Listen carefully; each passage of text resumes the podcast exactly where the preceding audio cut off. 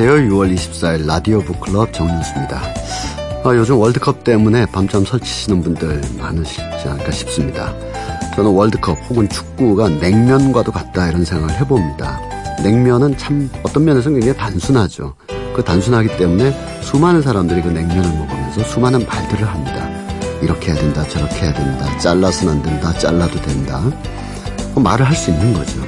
그러나 그 냉면을 만드시는 분들은 또 보통 사람들이 상상할 수 없는 노력과 힘으로 또 독특한 감각으로 만드시죠. 축구도 그러하지 않을까. 그래서 더러 어떤 분들은 평소에는 축구에 관심 없다가 왜 이렇게 말들이 많냐 싶지만 어, 바로 그 재미 누구라도 말을 할 수 있고 그 단순함술 그 단순성 속에 어, 스며 있는 복합성 아, 이것을 알아내는 것이 또 월드컵과 축구의 묘미가 아닌가 싶은데요. 냉면 얘기를 하다 보니까 어, 내일이면 6.25 한국전쟁 68주년이 되는 날입니다. 어, 6.25 한국전쟁은 이른바 판문점 체제라는 성격으로 이 한반도를 어, 어쨌든 미완의 체제로 만들어버리고 말았는데요.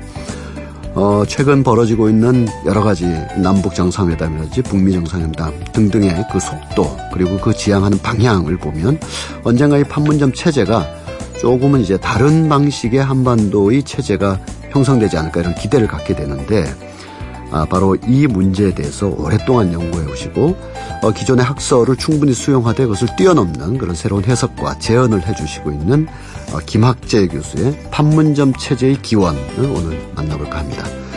어, 아울러 6월 테마 책방 마지막 시간 전쟁과 평화도 함께 하도록 하겠습니다. 잠시 광고 듣고 돌아오겠습니다.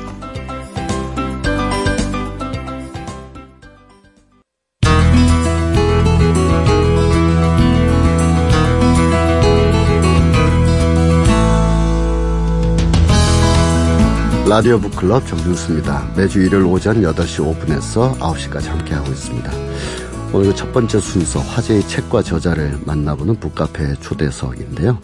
어, 방금 나온 따끈따끈한 신간은 아닙니다만 최근의 정세에 의한다면 이 책을 반드시 좀 우리가 읽어보는 게 좋지 않을까. 또 그래서 소개도 드리면서 어, 이 두꺼운 책에 담겨 있는 우리 현대사 70년사를 한번 두루두루 예, 얘기해보고자 합니다. 마침 내일이 한국 전쟁이 일어난 지 68년 되는 때고요. 어, 지금 변화되는 어, 남북 관계나 어, 북미 관계 여러 정황들 속에서 이른바 판문점이라는 어, 그 단어가 늘 우리 귀에 들어오고 있습니다. 판문점 또 판문점 체제 여기에 대해서 오래 연구하시고 어, 이 책의 두께를 보면 정말 예, 요즘 유행하는 말로 벽돌 책에 가까운 다행히 하드카버는 아니라서 벽돌 책은 아닙니다만 판문점 체제의 기원을 쓰신 김학재 교수님 모셨습니다. 안녕하세요. 예, 안녕하십니까. 네. 어, 부제가 이렇게 돼 있습니다. 한국 전쟁과 자유주의 평화 기획 이렇게 예. 돼 있는데요. 예. 이거 판문점 체제를 연구해야 되겠다 이렇게 예, 하신 까닭이 있으신지요? 예, 사실은 이제 한국 전쟁의 문제나 음. 이제 국제 정치의 문제는 기존의 정치학자들이나 이제 음. 외교 전공하시는 분들 그리고 역사 현대사 전공하시는 선생님들이 주로 해오셨는데 저는 사회학자다 보니까 네. 어느 분야에서도 사실 그 어떤 전공의 깊이가 좀 부족한 상대적으로 네. 또 한편으로는 그로부터 좀 자유로운 음. 예, 위치에 있지 않았나 하는 음. 생각이 듭니다. 음. 근데 그러다가 어, 기존의 다양한 음. 어, 연구가 굉장히 많습니다. 이제 음. 그런 것들을 부정한 전쟁에 관한 그렇죠. 네, 네. 예, 예, 뭐 다양하게 이 분야를 고민한 분들이 너무 많으십니다. 근데 음. 제가 그 기존의 연구를 이제 뭐 부정하거나 음. 뭐 그걸 완전히 대체하는 뭔가를 내려고 했던 게 아니라 한 명의 학자로서 아 음. 이렇게도 볼 수 있지 않을까 하는 음. 좀 자유로운 얘기를 좀 해보고 싶었는데 어, 얘기가 길어지는 게 아닐까 걱정됩니다만 보통은 예. 어떤 큰 전쟁이 끝나면은 음. 그 전쟁을 끝낸 중요한 평화회담에 이름이 붙는 체제가 음. 성립이 됩니다. 네. 그러니까 어, 유럽의 종교 전쟁 30년 전쟁 이후에 음. 베스트팔렌 체제라는 게 네. 생기고 또 나, 나폴레옹 전쟁 이후에 비엔나 체제가 생기고 음. 1차 대전 이후에 베르사유 체제가 음. 생기고 뭐 2차 대전 이후에 샌프란시스코 체제가 생기고 이런 이름이 붙는데 우리 한국 전쟁은 2차 대전 이후에 최대 규모의 전쟁인데 네. 이걸 끝낸 게 판문점 정전 협상이거든요. 네네. 그러니까 아, 이걸 이름을 그럼 판문점 체제라고 불러야겠다라는 음. 아주 간단한 아이디어였습니다. 네. 그러니까 뭐 심각하게 제가 어떤 이론화를 하려는 건 아니었고 음. 그냥 이름을 제대로 한번 붙여보자라는 생각에서 어떤 한국 고유의 역사성과 맥락을 좀 드러내는 이름을 얘기해야 음. 다른 사람들한테도 이해가 쉽지 않을까 하는 생각에서 어, 그렇게 된 것이었고 그래서 그 보니까 어 자유주의 평화기획이라는 어, 부제도 달려 있고 이 책에 계속 이제 언급이 되고 있습니다.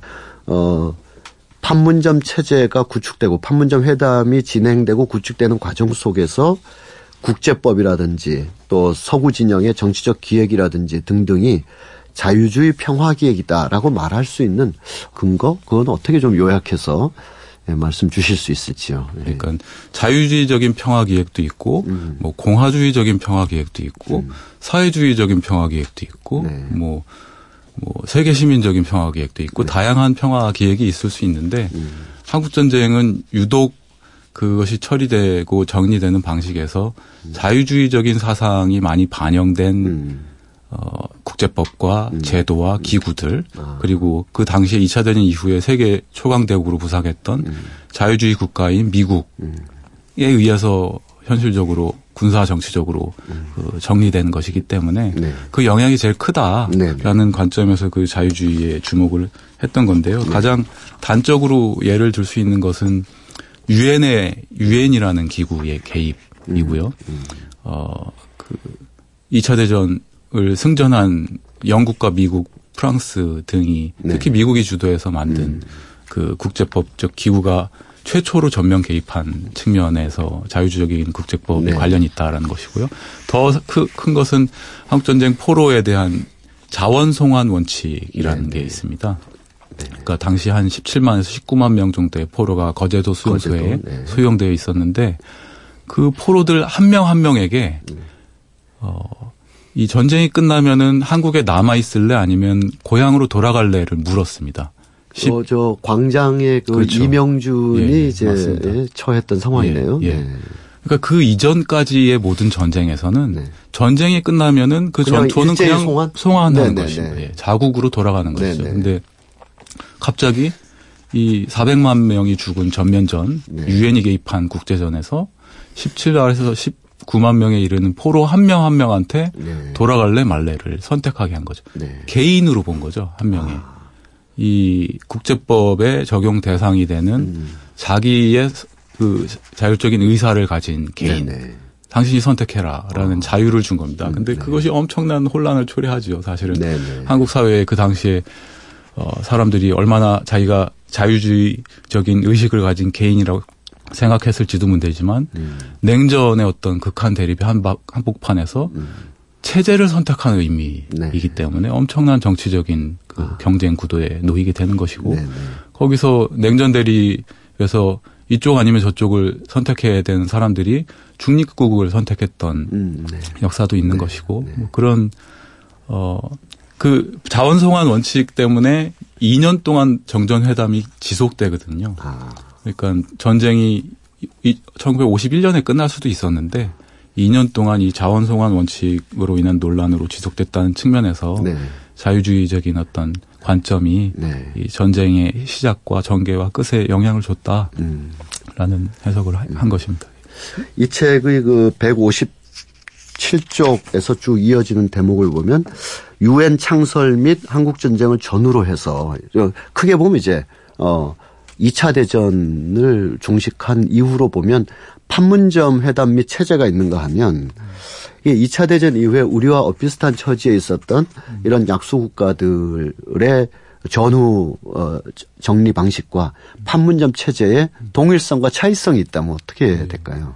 아, 제가 굉장히 공들여서 쓴 부분인데 네. 선생님이 질문해 주셔서 굉장히 반갑습니다. 일단. 그렇게 느껴졌습니다. 예. 예. 많은 문헌과 예. 그 문장에도 힘이 더 좀 실리시고 해서요. 예. 사실 그 국내에 이제 국제법 전문가들께서 네. 이미 그 armistice라는 게 음. ceasefire나 뭐 그 peace treaty랑 어떻게 다른지 그러니까 음. 휴전과 정전과 평화 협정 이런 것들이 어떻게 다른지를 연구하셨습니다. 네. 연구하신 게 있는데 저는 어 이 국제법을 이왕 보기로 했기 때문에 네. 유엔의 역사 같은 걸 좀 보면서 네. 그 기존에 유엔이 창설된 이후에 여러 국가의 전쟁들에 개입을 하거든요. 네. 그러니까 근데 그것과 어떻게 갖고 다른가를 좀 보려고 했던 거죠. 그래서 네, 그 네. 부분이 쓰여진 건데 뭐 그러니까 야심차게 출범한 국제 기구였기 때문에 음. 그, 그 모든 그 국가의 분쟁 사안에 개입하려고 했지만 사실은 역량이 굉장히 부족했습니다. 제가 네. 듣기로는 초기 유엔의 예산이라는 거는 뉴욕시의 소방서 예산보다 작았다고 아, 하더라고요. 네. 그러니까 지금은 뭐 생각할지도 못할 수준의 작은 국제기구였던 거죠. 그래서 현실적인 힘이 거의 없었습니다. 네. 근데 이란, 시리아, 뭐 팔레스타인, 그리스, 인도네시아 지금 사실 이스라엘 팔레스타인 문제는 지금까지 해결 안 될 정도로 너무 어려운 난제이죠. 네. 근데 그 당시에 2차 대전이 그 끝나면서 그 전후 처리를 하는 과정에서 여러 네. 가지 문제가 생겼던 것인데 어 판문점 어 정전 체제가 그 기존의 것과 다르다라고 하는 측면은 음.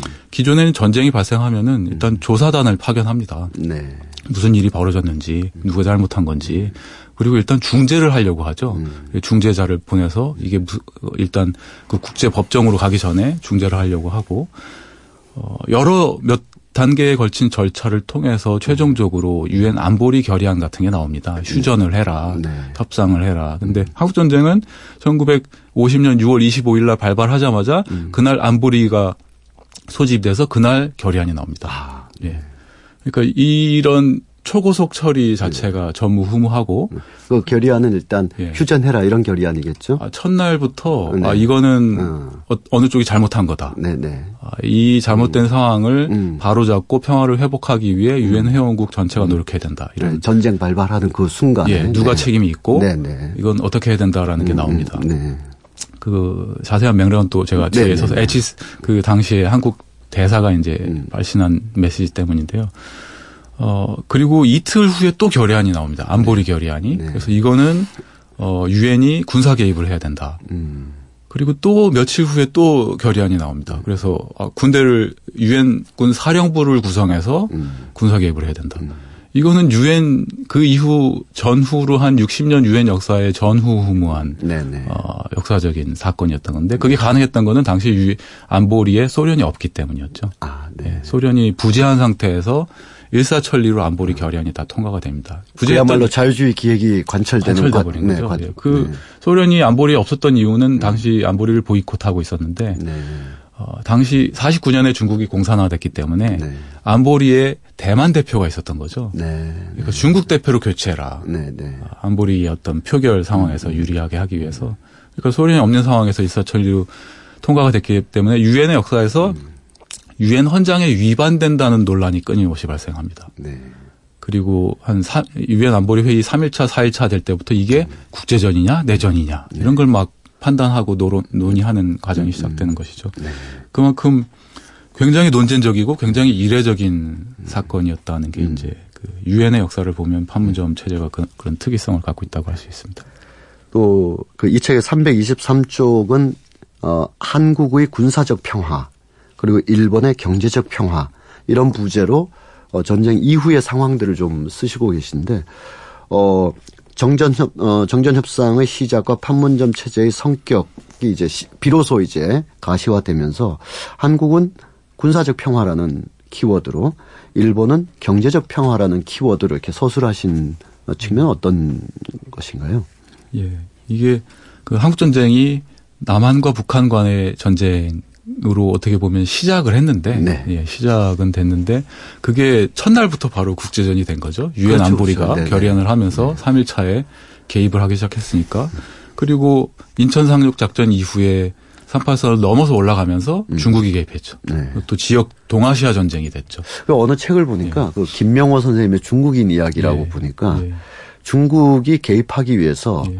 그 마오쩌둥과 그뭐 어, 정원라이라든지 여러 사람들이 전쟁 났어 바로 들어가자 이게 아니라 아니었죠. 한참을 고민하더라고. 그럼요. 한참 토론하고 팽더화이 같은 사람은 결국은 예, 북한으로 왔지만 이거 개입하면 안 된다라고도 하고 네.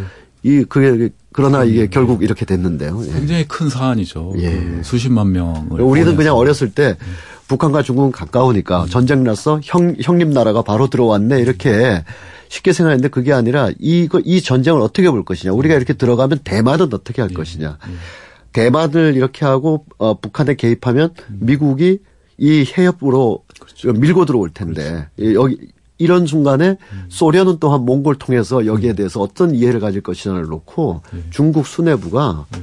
엄청난 장고와 논쟁을 하더라고요. 뭐 싸우기도 하고. 맞습니다. 중국의 자동 개입은 아닌 거죠? 아니죠. 예, 예 계속 경고를 했고 지켜봤고 네.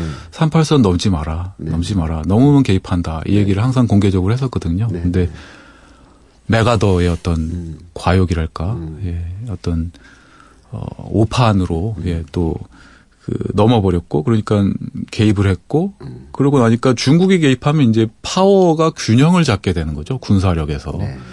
이게 단순하게 끝날 수 없는 상황이 됐기 때문에 문제를 일방적으로 미국 일방적으로 절대 끝낼 수 없는 상황이 도래합니다. 음. 결국은 중국이랑 협상을 해야 되는 상황이 음. 도래를 했고 협상을 시작하는 과정에서 중국이 온갖 문제를 다 제기합니다. 음. 말씀하신 것처럼 대만 어떻게 할 거냐, 음. 뭐 이 미군 해군 어떻게 할 거냐부터 네. 해서 2차 대전 전후 처리 어떻게 할 거냐, 뭐 안보리 어떻게 할 거냐 그러니까 지정학 동아시아 지정학과 관련된 모든 의제를 다 중국이 제, 제기하니까 음. 당시 미국은 아 그렇게 복잡한 얘기 하지 말고 음. 한국은 군사 문제 음. 정전만 한다. 그래서 군사적 평화 예, 그렇게 시작됩니다. 그게 50년 어, 후반부터 51년 초반에 음. 미국의 원칙이 수립이 됩니다. 아, 이 한국 문제는 딱 다 분리해서 복잡하게 하지 말고 군사 정전만 한다라고 음. 결정을 합니다. 그래서 시작부터 군사 정전 체제로 음.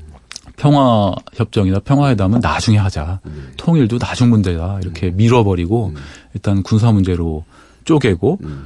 그 대신에 전쟁이 어, 정전 협상이 시작되는 와중에 샌프란시스코 평화 협약을 시작합니다. 네. 평화 음. 협약 을 체결하기 위한 그 사전 작업을 음. 시작을 해서 51년 9월에 샌프란시스코 평화 협정이 체결돼 버립니다. 네. 2차 대전 일본에 대한 전후 처리가 한국 전쟁의 한 와중에 음.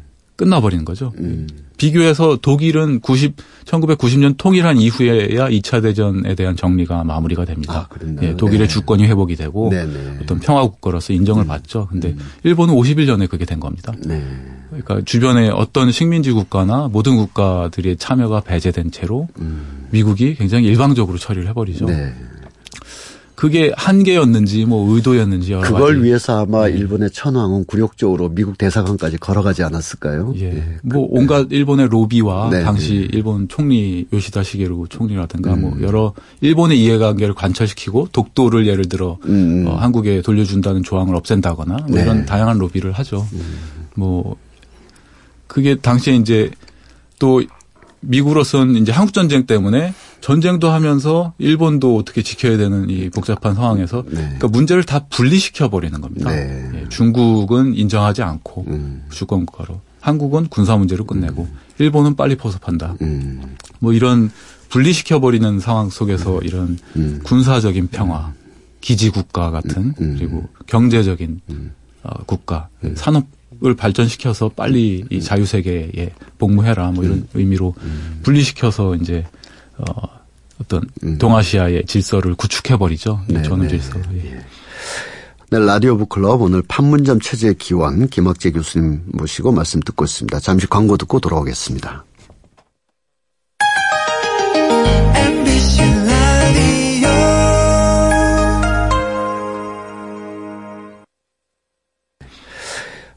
우리 이 책 자체가 한 거의 700페이지 가깝고, 어, 뒤에 후주나 참고 자료만 해도 거의 뭐 100페이지에 가깝고 그 참고 자료들을 보면 베를린과 어, 미국의 수많은 아카이브 30년 지나면 다 봉인이 해제되는 그런 문서들을 다 실제로 보고 어, 놀랍더라고요. 그 박도 선생님이 그 추적하신 거 보면 정말 6.25 한국전쟁에 관한 사진이 수십만 장 있고 그 사진 뒷면에는 어디서 누가 왜 찍었는지가 다 적혀 있을 정도로 아직은 어떤 면에서는 자료라는 의미에서 보면 아, 6.25 한국전쟁은 다 규명되지 않았다. 다양한 그 자료를 바탕으로 해서 다양한 시선들이 결합되어 가는데 앞서 말씀드렸던 어 박명림, 김동춘 이런 분들께서 또 최장집 이런 선생님들께서 어 냉전에서 탈냉전으로 가고 그 과정에서 이제 국가와 폭력의 관계를 규명한다든지 또 박명림 선생님 최근에는 이제 어 반도 국가와 해양 국가의 어떤 개념 설정을 통해서 전쟁을 또 보려고, 보려고 하시는데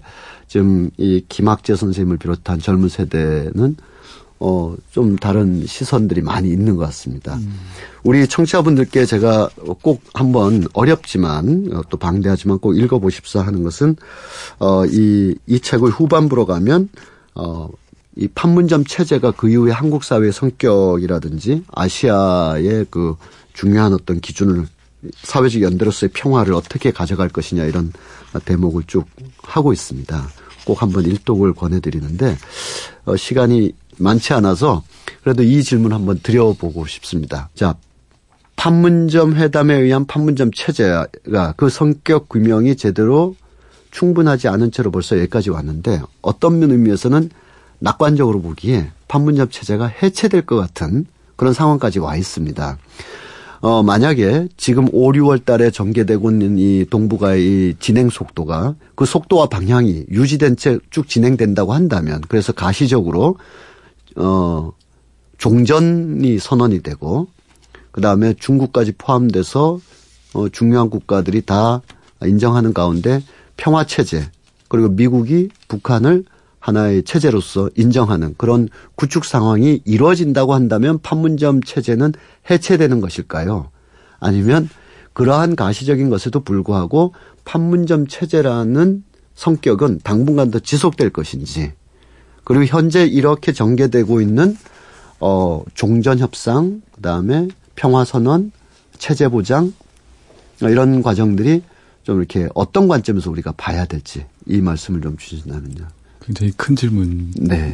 예, 사실 이걸로 한 30분 정도 더 얘기를 해야 되는. 30분이 뭡니까? 뭐 며칠이라도 하실 수 있는 분인데 네. 우리가 결국은 지금 판문점을 둘러싼 최근의 두어 달간의 긴박한 속도와 방향을 제대로 보기 위해서 선생님을 모셨기 때문에 지금 정황을 어떻게 보시는지요? 예.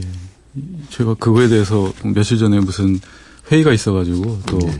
이렇게 막 정리를 했는데요. 네. 종전선언, 뭐 평화협정, 뭐 인정 문제, 수교 문제, 음. 이 앞으로 비핵화 지금 뭐 CVID 가지고 논쟁을 하고 있습니다만 음. 그건 정말 열 가지 문제 중에 첫 번째 문제의 일부에 불과한 음. 것이고 앞으로 남은 일들이 한 아홉 개 정도 더 남아 있는 아, 네. 시작 단계인데요. 음. 지금까지 분위기는 굉장히 좋고 음. 모멘텀이라고 하는 이 흐름도 굉장히 좋고 또 어, 굉장히 많은 것들이 공유되어 있고 지금은 이거를 좋게 가져가지 않으면 제외되는 음. 예, 일본 같은 경우 굉장히 불안해하고 있고 음. 예, 러시아도 지금 끼고 싶어하고 뭐 음. 중국도 어, 자기가 주도하지 못한 상태로 음. 두지 않는. 네, 얼마 전에 예. 그 베이징 회담에서 예, 그렇게 했더라고요. 네. 그러니까 계속해서 이거를 좋게 가져가려는 흐름이 굉장히 좋기 음. 때문에 음. 어 9월 뭐 11월까지도 굉장히 잘 될 거라고 생각합니다만은 종전 선언과 이제 그 이후에 평화 협정 뭐 이런 것에 있어서 종전 선언은 단순히 전쟁이 끝났다라고 이제 선언해 버리면 음. 그만인 것이지만 네. 그게 이제 미국은 항상 그런 식으로 전쟁을 끝내거든요. 음. 그러니까 어, 전쟁 끝났다라고 대통령이 선언하고 이제 음. 군대 철수하고 이렇게 음. 돌아오는 그거는 기본적으로 전제가 전쟁을 이겼을 경우입니다. 음. 예, 일방적으로 완전히 제압해 버리고 음. 끝났다라고 선언하고 나오는 거죠. 근데 근데 이 경우에는 어, 전쟁이 어느 한쪽이 이긴 전쟁이 아니기 때문에 굉장히 복잡한 문제가 발생하는데 당연히 미군 철수 문제라든가 군사동맹 문제라든가 이런 게 드러나게 돼 있죠. 그래서 그거를 얘기 안 한 상태에서 종전선언을 하는 것은 굉장히 큰 불안을 초래할 것이다 라고 걱정하시는 분들이 계십니다. 근데 음. 그렇기 때문에 종전선언을 할 때는 전쟁이 끝났다. 음. 하지만 이거를 평화협정으로 가져가기 위해서 음. 평화 회담을 계속해야 된다라고 음. 얘기해야 되는 거죠. 그러면 음. 그때 군사 분계선 어떻게 할 건지 음.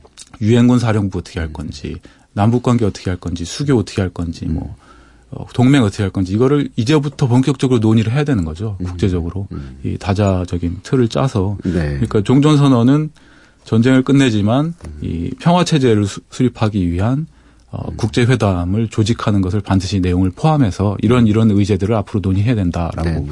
해야 된다라는 것이고요. 그렇게 되면은 어, 평화 협정을 통해서 우리가 원래 54년에 제데, 제네바 회담에서 하려고 했던 얘기들이 네. 있습니다. 그러니까 정전 회담이 끝난 이후에 평화 협정을 통해서 어, 궁극적으로 한반도의 통일까지 포함하는 모든 문제를 음. 제네바 회담에서 얘기를 하려고 했습니다. 60여 년 동안 유예된 말이군요. 그 그게 너무 놀라운 거죠, 저로서는. 네네. 왜 54년에 하다가 그만뒀는데 아무도 이걸 다시 하자고 안 했을까? 네. 그게 역사를 공부하다 보면 이제 음. 아 그때 잘못 정리가 된 건데 이걸 왜 다시 안 하지? 음. 라고 생각하고 통일 얘기만 했다는 거죠, 사실은. 음. 그러니까 이걸 정리 안 하고 통일하면 된다고 생각했는데 음. 그럼 유엔 군 사령부는 어떻게 하고 음. 이 군사분계선은 어떻게 하지? 음. 그게 이제 남북만의 당사자 문제가 아니거든요. 네. 전쟁 끝내는 건 좀 복잡한 문제이기 때문에 음. 이거를 예 다시 이 회담을 이어가야 네. 비로소 판문점 체제가 대체된다라고 할 수 있는 거겠죠. 네. 예, 그러니까 미완의 정전 체제에서 음. 저는 더 완벽한 평화 체제로 음. 대체가 되길 바라고 음. 그런 의미에서 판문점 체제가 해체됐다기보다는 음. 그 부정적인 내용을 담고 있는 것을 훨씬 크고 긍정적인 내용을 담은 더 좋은 평화 체제로 음. 대체해야 된다. 그리고 음. 그것을 장기적으로는 남북 간의 평화 체제가 아니라 음. 동아시아의 어떤 음. 공동 평화 체제로 네. 키워갈 생각을 해야 된다라는 입장을 갖고 있습니다. 네. 그러기 위해서는 이 남북이라든지 큰 틀의 국가적 단위의 뭐 협상과 교류 아주 굉장히 중요하겠습니다만 예를 들면 뭐 인천과 개성, 서울과 평양, 뭐 강릉과 원산 이런 낮은 단계에서의 도시 교류라든지 음. 왜 우리가 사이가 좋지 않은 형제간에도 음. 조카들은 왔다 갔다 하게 하지 않습니까? 네. 그래서 조카들 용돈 주면서 형한테 좀 어, 섭섭한 마음 좀 이렇게 슬쩍 보여주기도 하고 그러는데 이게 그 낮은 차원의 민간 교류나 음. 어, 작은 단위의 도시 교류는 더욱더 촉진하고 활발하게 할 때 그큰 단위의 체제 변화가 또 되지 않을까 이런 기대도 좀 해보게 됩니다.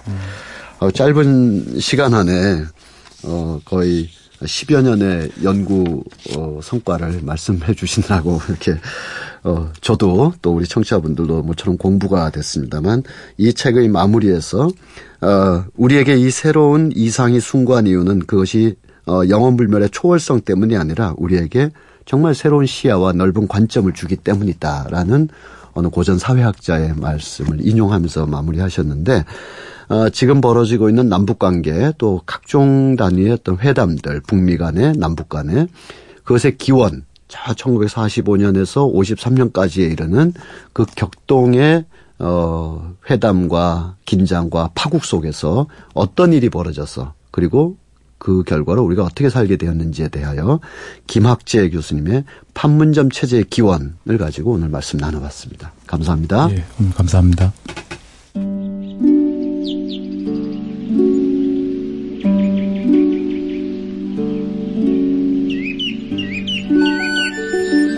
소리나는 책 라디오 북클럽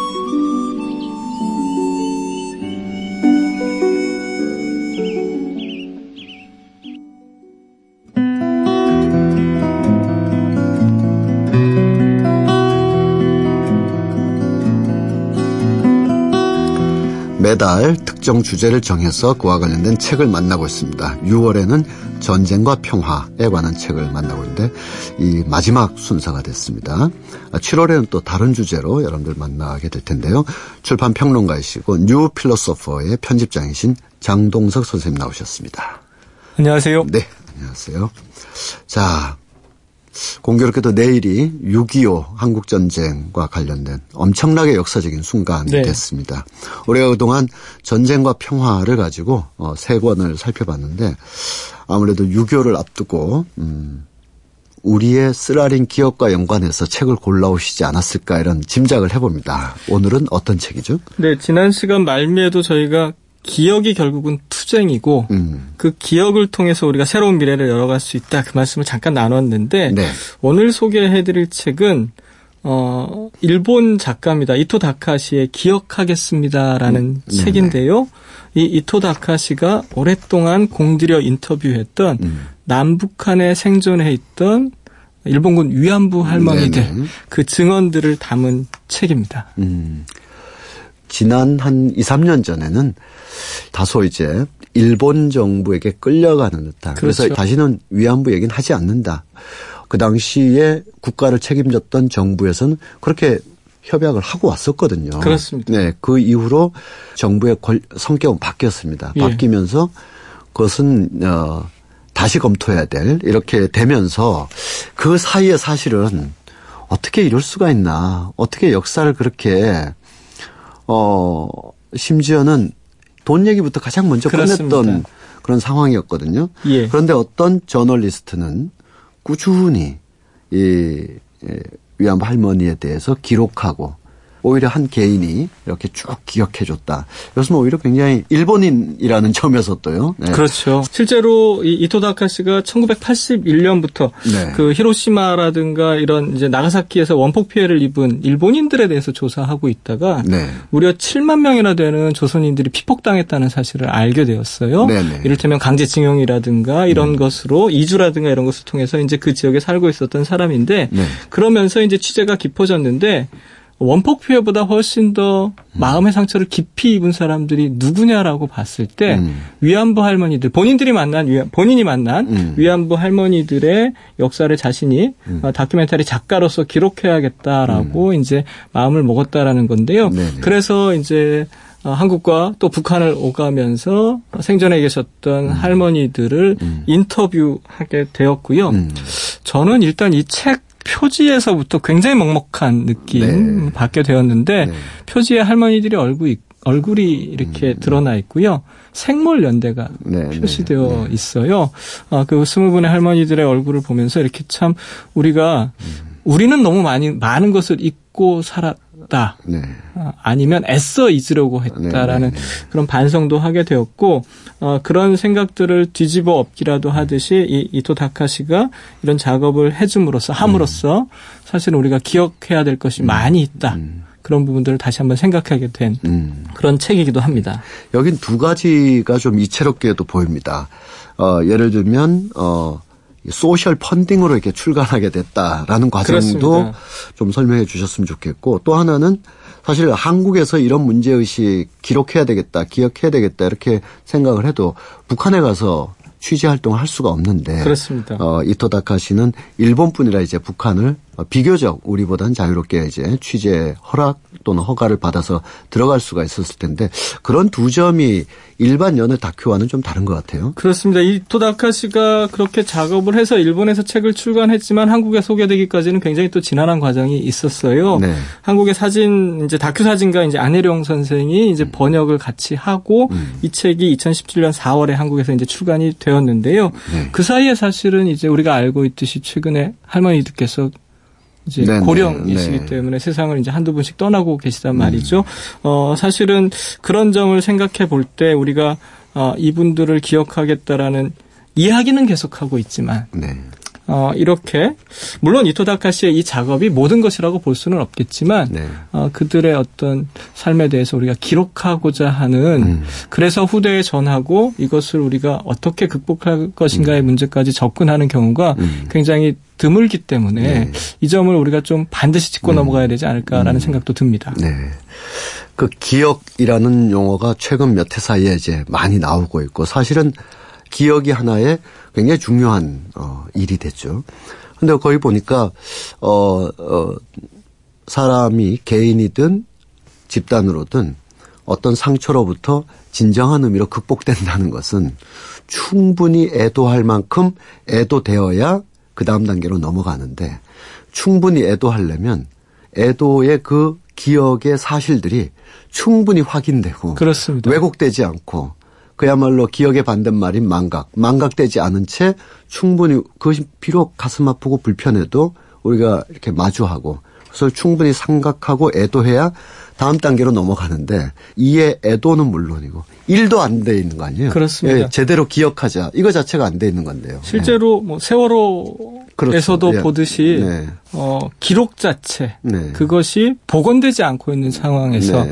우리가 애도는 계속하고 있지만 네. 충분히 다음 단계로 넘어갈 수 없는 그런 네. 상황에 놓여 있다고 보이고요. 네. 실제로 위안부 문제 같은 경우에도 음. 얼마나 많은 자료들이 사장되었고 네. 또 은폐되었고 조작되었 것인가 음. 이런 부분들을 생각한다면 음. 결국은 민간에서라도 음. 이런 작업들을 꾸준히 계속해서 진행해 주는 것은 굉장히 음. 의미 있는 일이다. 음. 그건 앞서 말씀하셨지만 그것이 한국인이든 음. 일본인이든 그렇죠. 네. 국적을 떠나서 인류 보편의 가치를 위해서 이런 현장으로 뛰어드는 어, 노력들이 계속해서 필요하다라고 볼 것, 아, 필요하다고 볼 수 있을 것 같습니다. 네, 그게 어, 우리가 6월을 전쟁과 평화라고 하지만 실제로 뭐 이렇게 전쟁하면 떠오르는 양국 간의 군사적인 충돌뿐만 아니라 우리 일상에서 벌어지는 수많은 폭력과 그것을 극복하려면 어, 하기 위한 일상의 평화까지도 사실은 아울러서 지금 말씀 중에 있는데 한일 간의 관계에서 그렇죠. 양국 간의 관계에서 이 위안부를 위안부 이 아픔을 포함한 여러 징용이라든지 이 많은 문제들을 그동안에 어, 역대 정부에서 협, 외교 협상의 한 카드로 어떤 걸 하기 위한 다른 그렇죠. 카드로 이렇게 사용되었던 혐의까지도 느껴질 정도인데 음. 이 기억은 처음부터 우리가 다시 해야 되지 않나 이런 생각을 해보게 그렇습니다. 뭐 이 책에 담겨 있는 할머니 한 분한 한 분의 아픔을 드러내는 것도 사실은 음. 그리고 그들을 어 음. 위로하고 음. 또는 또는 애도하는 과정들이 분명히 필요하지만 지금 말씀하신 것처럼 동시대를 살아 살았던 함께 살았던 사람으로서 그들의 아픔을 음. 공감할 수 없다면 음. 우리는 과연 우리의 삶을 적절하게 혹은 음. 유효하게 살고 있는 것인가에 대한 반성조차 할 수 없다라는 점. 음. 그 점을 우리가 한번 짚어봐야 될 것 같고요. 음. 그래서 이 책의 저자가 책 말미에 이런 이야기를 하거든요. 음. 기억은 투쟁이다. 잊지 않겠다는 마음이 모여서 우리는 좀 더 나은 사회로 나아갈 것이다. 네. 이렇게 얘기하는데 결국은 잊지 않는 것. 음. 그것은 잊지 말아야 될 것을 잊지 않겠다라는 그 다짐. 음. 음. 사실은 현대 사회는 빠르게 돌아가고 바쁘게 네. 돌아가기 때문에 뭐 잊어야 할 것도 그냥 음. 망각시키는 음. 그런 아주 특별한 기술들을 가지고 음. 있는데 그런 부분에서 우리가 진짜 잊지 말아야 될 것은 무엇인가 음. 다시 한번 생각해 보는 시간도 이런 음. 책들을 통해서 한번 가져보는 것이 좋겠습니다. 네. 덕분에 6월에 전쟁과 평화 이 테마가 훨씬 더 깊이 있게 우리 어, 시간을 채워준 것 같습니다. 지금까지 북칼럼니스트 장동석 선생님이었습니다. 고맙습니다. 고맙습니다. 오늘 우리가 이야기를 나누고 청취자분들께 소개해드린 판문점 체제의 기원, 어, 이 책을 쓰신 김학재 교수님은 기본적으로 이 책에서 어, 에밀 디르겜이라는 사상가의 어, 사회연대, 사회평화 그 개념을 많이 활용하고 계십니다. 거기 보면 폭력에 의해 강요된 휴전, 이것은 잠정적일 수밖에 없으며 사람들의 정신을 평온하게 만들지 못한다. 인간의 열정은 그들이 존중하는 도덕적 힘 앞에서만 멈출 수 있다. 도덕과 평화에 대한 이야기를 어, 김학재 교수님은 또 에밀 디르켐은 많이 강조했습니다. 지난주에도 우리 장동석 어, 평론가와 함께 팔레스타인 비극의 역사 엘란 파페의 책을 함께 이야기했는데요. 최근에 이렇게 어, 전쟁의 기억을 좀 다른 관점에서 보고자 하는 연구들이 많은 것 같습니다. 과거에는 국가 대 국가 또 군사적인 어, 승패의 이유들 또 심지어는 어, 각종 군사 무기에 대한 이상한 스펙터클들이 전쟁을 묘사해 왔다면 지금은 그 전쟁의 거대한 음, 섬광 밑에 드리워졌던 작은 삶들 여성의 삶 또 난민의 삶 떠돌아 다녔던 삶 전쟁의 기억을 스스로 말할 수 없던 분들의 삶 이런 것들이 계속 회복되고 있는데요. 앞으로 판문점 체제가 좀더 어, 평화롭고 안정된 평화 체제로 구축되는 과정 속에서 바로 이런 기억되지 못한 자들의 삶이 또한 기억되는 그런 과정도 꼭 수반되었으면 합니다. 오늘 어, 판문점 하니까 어, 공동경비구역이라는 영화가 있었죠. 어, 그 영화에서 어, 많은 사람들의 이렇게 기억에 남아있는 김광석의 어, 이등병의 편지 함께 들으면서 마무리하겠습니다. 고맙습니다. 집 떠나와 열차 타고 훈련소로 가는 날 부모님께 근절하고 대문 밖을 나설 때 가슴 속에